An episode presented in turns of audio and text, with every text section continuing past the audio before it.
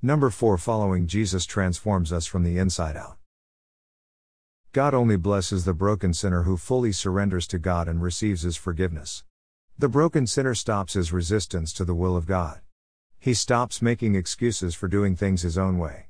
Instead, he humbly follows his Lord Jesus. As the Bible says, for godly sorrow produces repentance leading to salvation, not to be regretted, but the sorrow of the world produces death. 2 Corinthians 7:10 from the New King James Version. What actually happens to those who really repent and follow Jesus? Remember, the Ezekiel prophecy says that two things will happen to the born again. All receive a new spirit and a new heart. So, first of all, at the point of repentance, the Holy Spirit enters the spirit of the broken sinner. This is what it means to be born again. And now the supernatural transformation begins. That is right, the Almighty God pours Himself into the human spirit. Everything about this is miraculous. Can you comprehend the fact that the living God lives inside a person's spirit? This is not a theological theory, but a new reality. The great promise of Ezekiel, I will put a new spirit in you, is fulfilled in every true Christian. Everything is different. Everything changes. What is the evidence of a new heart? The first thing the Lord Jesus tells us about this new heart change is found in Matthew 5 6. Immediately, brand new godly passions surge from the grace the Holy Spirit releases inside your spirit, which cause a starving, desperate hunger to gnaw inside the new believer. With the evil heart removed, the new heart pangs of hunger for God and His goodness. The great desire to please and obey God floods into their soul and forces the Christian to use their mind to read the Bible and pray. Desire always precedes action. And remember, the good heart can produce a lot of good fruit. The evil heart produces no good fruit. But the harvest is in response to understanding the Word of God. As Jesus taught, the seed that fell on good soil represents those who truly hear and understand God's Word and produce a harvest of 30, 60, or even a hundred times as much as had been planted. Matthew 13:23, from the New Living Translation. So this new hunger and thirst is the first evidence of salvation. This is not a natural hunger but the miraculous change of God's presence inside a new heart. The desire to please God and not sin, the hunger to read God's Word, and the pull to be with other Christians is the work of the Holy Spirit and the tender, responsive heart. But there is far more to this miraculous transformation than just desires. Jesus promises the born again Christian will be flooded and stuffed with righteousness. We know this from his words in Matthew 5 6, they will be satisfied. The Greek is gorged a stronger meaning than just satisfied. Years later, the Apostle Paul clarifies this truth by saying, Work hard to show the results of your salvation, obeying God with deep reverence and fear. 13 For God is working in you, giving you the desire and the power to do what pleases Him.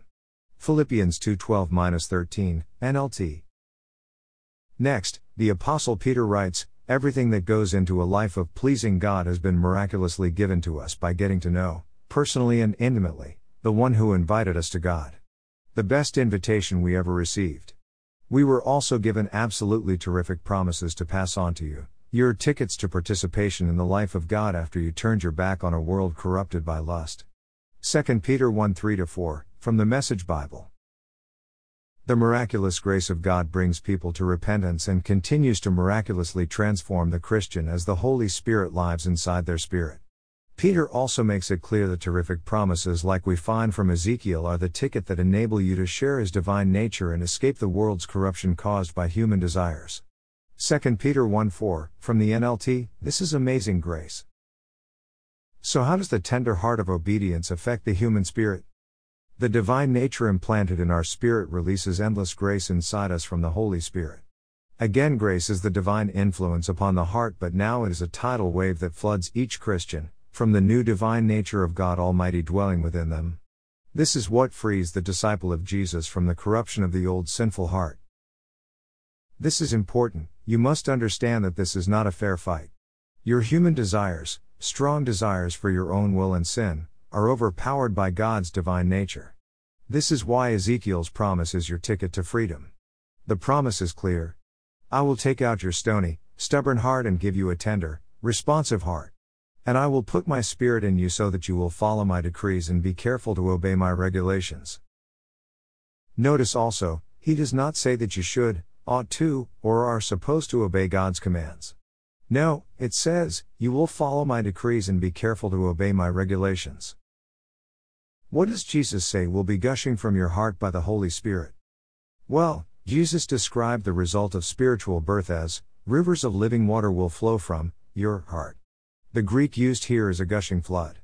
But what exactly will be gushing from your heart by the Holy Spirit? Again, remember the born again Christian is flooded and stuffed with righteousness. The promise is, and I will put my spirit in you so that you will follow my decrees and be careful to obey my regulations. Now he has a good heart, not an evil heart. Now, one of the first things we discover is that righteousness floods from the Holy Spirit, lifting the normal Christian to live life in such a new way that they easily do far more than fulfill the law of God. Jesus said, For I tell you, unless your righteousness, your uprightness, and your right standing with God, is more than that of the scribes and Pharisees, you will never enter the kingdom of heaven. Matthew 5:20 AMP You must understand this righteousness is not just an applied righteousness from God like a coat, but the real righteousness from within that transforms your behavior. You cannot live like the Pharisees and just believe you are more righteous because of Jesus. He makes this abundantly clear through the next whole section of his talk. He compared the lifestyle demanded by the law that the Pharisees taught to the far more righteous lifestyle of the new heart and new spirit that he provides through the Holy Spirit. In fact, the very Greek word that is translated more or exceed is not the same as we use in English. It is superabounding and it means not just a little more, but it is the difference between having $1 billion and everyone else having a penny. Actually, Jesus is not saying Christians must have two cents worth of righteousness instead of one cent like the Pharisees, but instead the Pharisees have zero and true Christians have billions.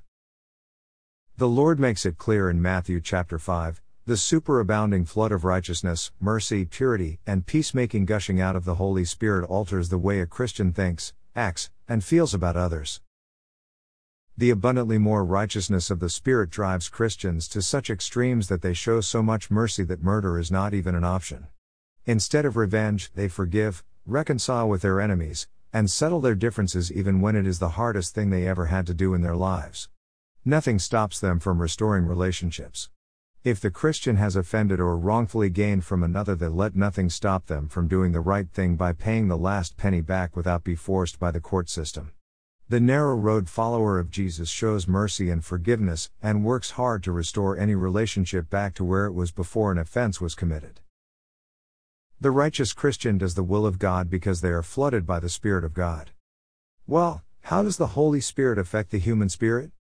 The Apostle Paul explains it this way Therefore, if anyone is in Christ, he is a new creation, old things have passed away, behold, all things have become new.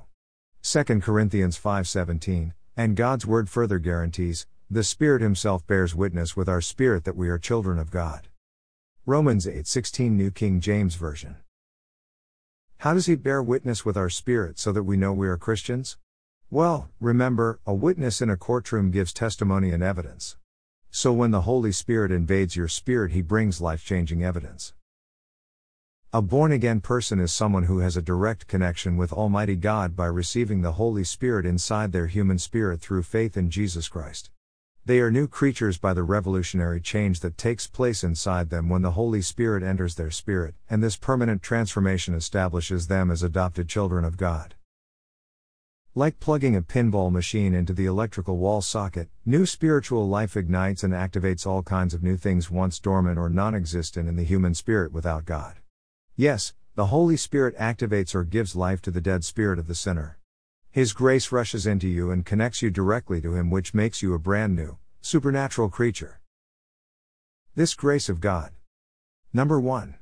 Surges into the human spirit, lighting up the conscience. Number 2 establishes and stretches real faith. Number 3. Starts cravings for fellowship with God and other Christians. Number 4. Activates spiritual gifts. Number 5. Initiates a hunger for worship. Number 6. Kickstarts new ideas of creativity. Number 7. Stirs up new thoughts and ideas for discernment. Number 8. And enlightens the heart with new wisdom. All these functions of the human spirit were turned off or fully corrupted because your stubborn, evil heart was dead in trespasses and sin, but immediately at salvation, spring to life by his mighty power. This flow of supernatural energy never ceases, because God's grace has no end. And these new spiritual experiences are the evidence of being a new creature in Christ. For example, before new birth, the conscience of the human is clouded and dark without God's presence emblazing the holy standards of His law upon it. Before salvation, the evil heart cannot produce good fruit. After salvation, the harvest of the good heart produces massive activity in your spirit. And finally, the great harvest of fruit promised by Jesus grows from each true disciple because the bent of the heart is driven by the love of God. As Paul says in 2 Corinthians 5:14, from the Amplified Bible, for the love of Christ controls and urges and impels us. No longer does selfishness and personal dreams drive the disciple of Jesus because the love of God has poured into our hearts and the rushing, living water of the Spirit causes us to focus our love and obedience to following Jesus and fulfilling His will. We disciple others because He gave us all His command. We help teach new Christians how to follow Jesus because we love to obey Jesus. The harvest of the fruit of the Spirit is a reality that strengthens us to fulfill God's will and goals. We are called to die to my goals, but called to live for his goals. Jesus says in John 15 8 11 NLT. When you produce much fruit, you are my true disciples. This brings great glory to my Father. I have loved you even as the Father has loved me. Remain in my love. When you obey my commandments, you remain in my love, just as I obey my Father's commandments and remain in his love. I have told you these things so that you will be filled with my joy. Yes, your joy will overflow. Next, number 5 following Jesus means obeying God's will for your life, whatever it is and whatever it costs you.